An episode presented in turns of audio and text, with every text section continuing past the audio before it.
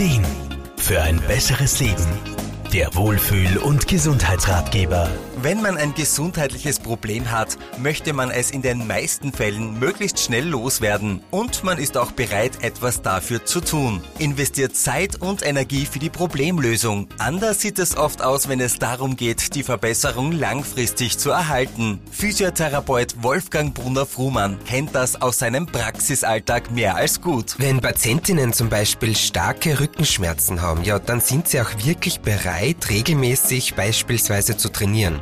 Sie bleiben dann so lang dran, bis die Schmerzen ganz weg sind. Ist dann jemand aber über längeren Zeitraum wieder schmerzfrei, ja, dann sinkt meistens wirklich leider die Motivation, dran zu bleiben, recht rasch wieder. Wir Menschen sind Gewohnheitstiere und unser Gehirn greift gerne auf Denk- und Verhaltensmuster zurück, die wir lange gelebt und somit tief in unserem Bewusstsein und Unterbewusstsein verankert haben. Viele fallen in ihre alten Verhaltensmuster zurück. Wenig oder gar keine Bewegung, ungesündere Ernährung und Stress Tag ein, Tag aus. Ja, kein Wunder, dass die Rückenschmerzen dann irgendwann wieder kommen.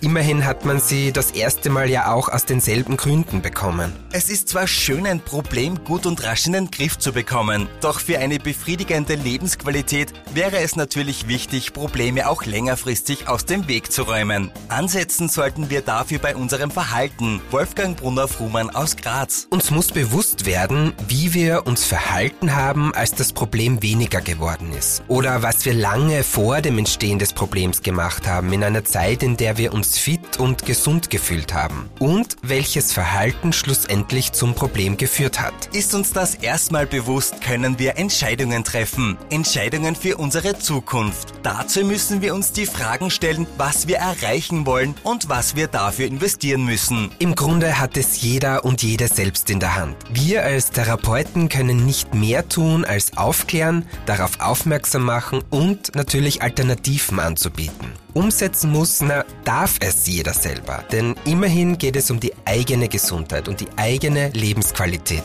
Viele Gesundheitsexpertinnen und Experten können da eine gute Unterstützung sein. Je nachdem, wo unsere Ziele liegen und woran wir immer wieder scheitern. Physiotherapeuten, Ernährungsberater, psychologische Berater und viele, viele mehr können Impulsgeber und Motivatoren für das eigene Tun sein. Armin Hammer, Serviceredaktion. Der Wohlfühl- und Gesundheitsratgeber. Jede Woche neu.